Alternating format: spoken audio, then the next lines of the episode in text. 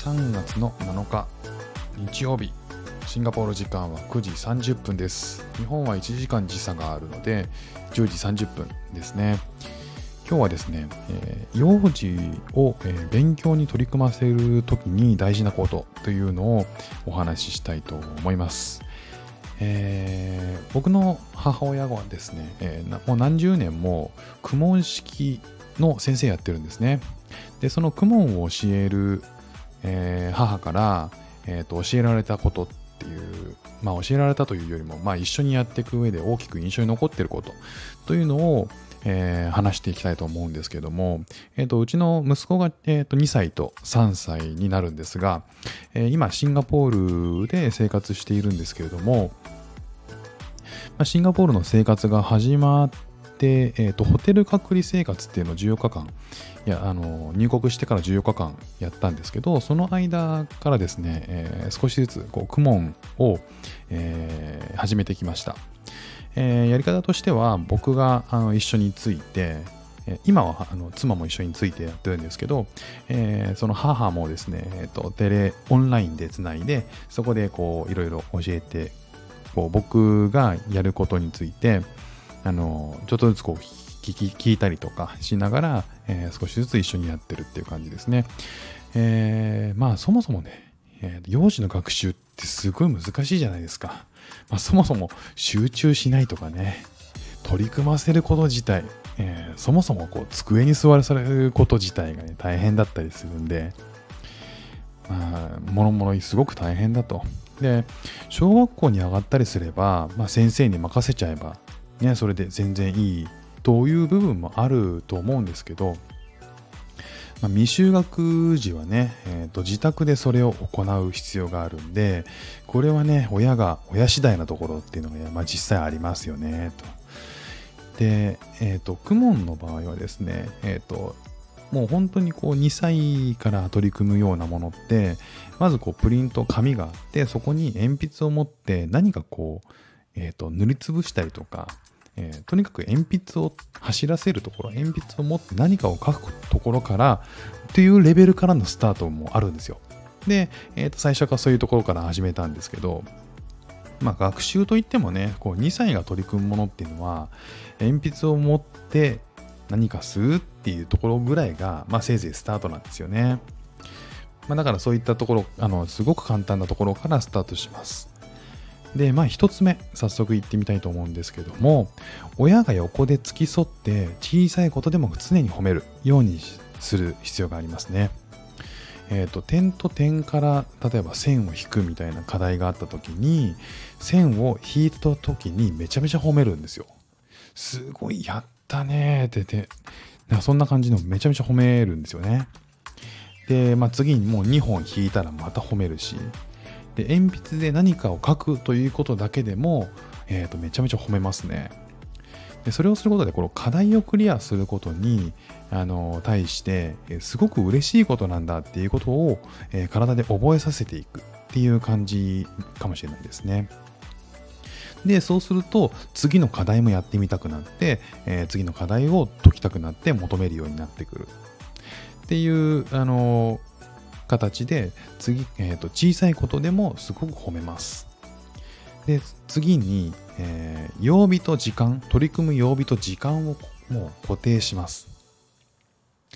えー、毎週、えーま、毎週何曜日の何日何時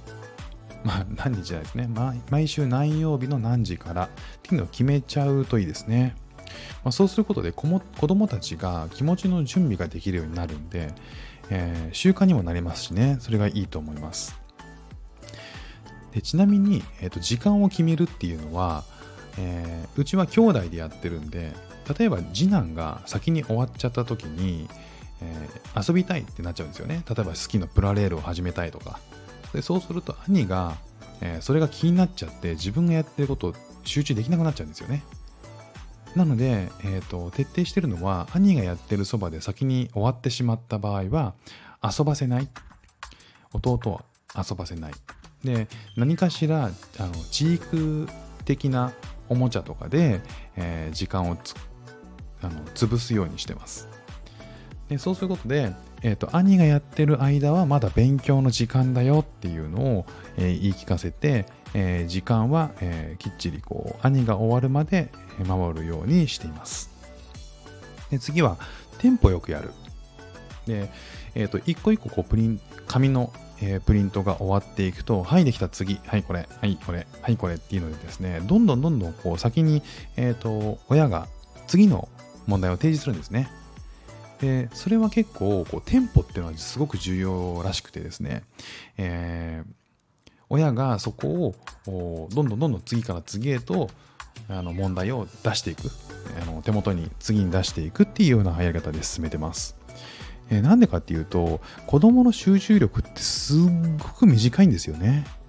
だから一つのことをや解いた後に、えー、ちょっとその問題の周辺の絵を話し始めちゃったりとか、えー、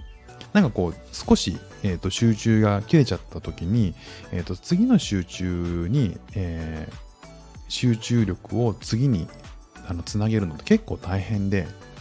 だからこそこう1個解いたらもうすぐに次の問題次の問題次の問題っていう風にもうわんこそばみたいにやっていく必要があるみたいですね。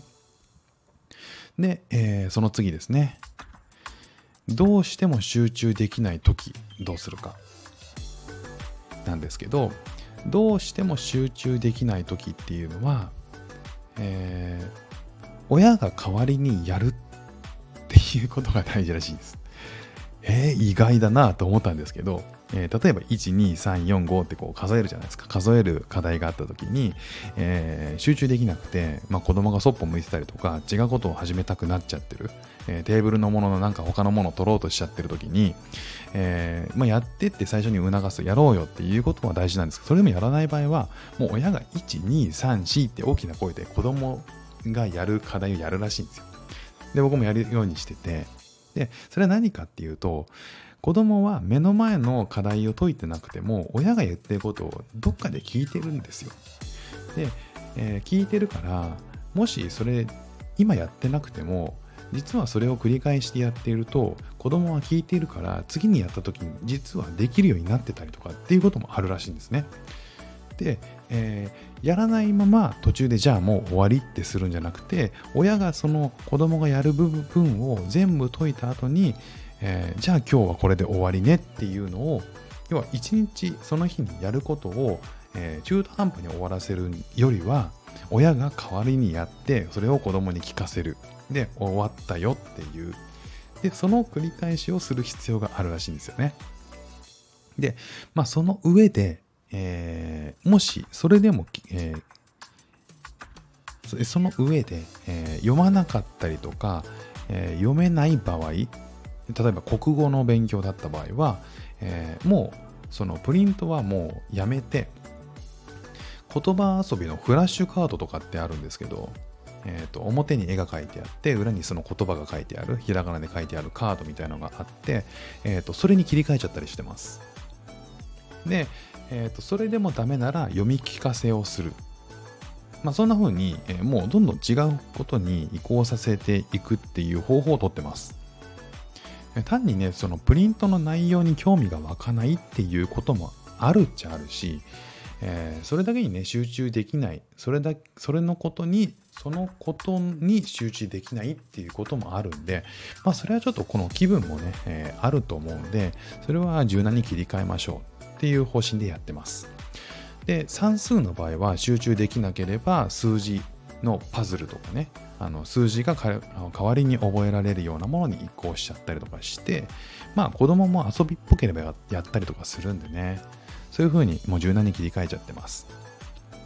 で、えー、5個目が、えー、ちょっと物足りないというところで終わりにするっていうのが大事ですね。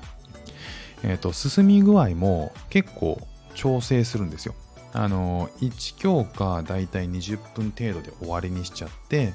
えー、もっとやりたいよって子供が調子が出てきてね、もっとやりたいよっていう気になっても、えー、その先をやらせないと。で、次に回す。まあ、じゃあ次にやろうね、次、あの、次の時にまたやろうねっていう風にもうサクッと終わりにしちゃうんですよね。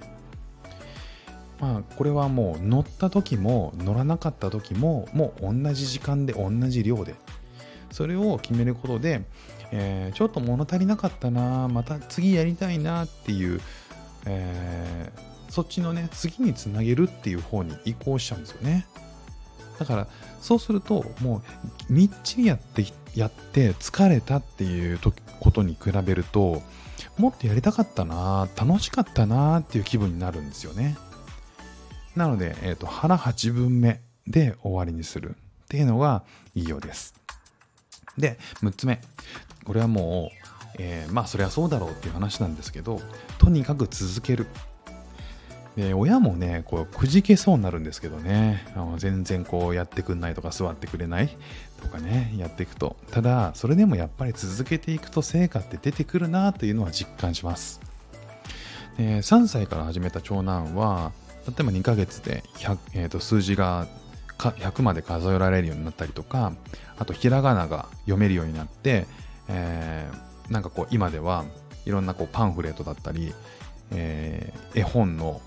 えー、文章をね、読むようになってきて、やっぱりやってて成果出てるなとは思いますね。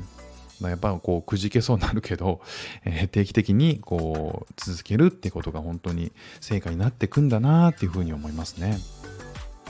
まあ大きくなればね、えー、と成長すれば、えー、小学校とか中学校に上がっていけば集中力っていうのは自然にねついてくると思うんですけどもあの幼児期にねその環境を親が作っていかなければいけないっていう風になってくると、えー、これは結構こう親の力量が試されるなっていう風にはすごく感じますね。少しずつ少しずつできることが嬉しくなって集中力がついていくものだっていうふうに思っていて、あの、ちっちゃいことから褒めていく。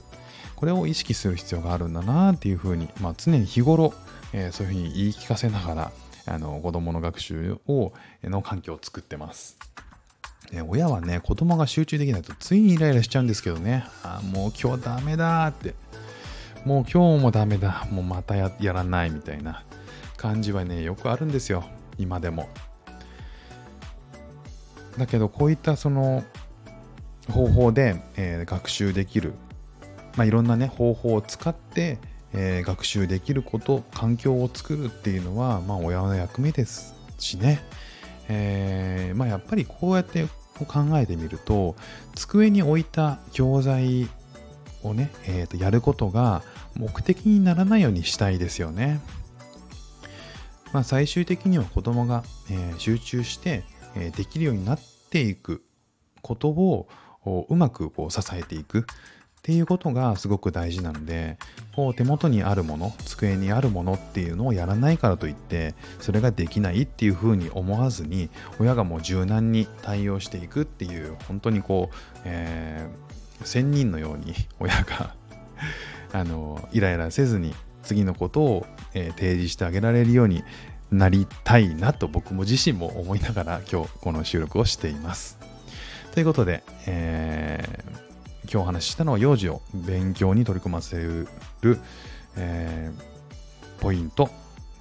これは6つをお伝えしました。それでは今日も聴いていただきましてありがとうございました。ではまた。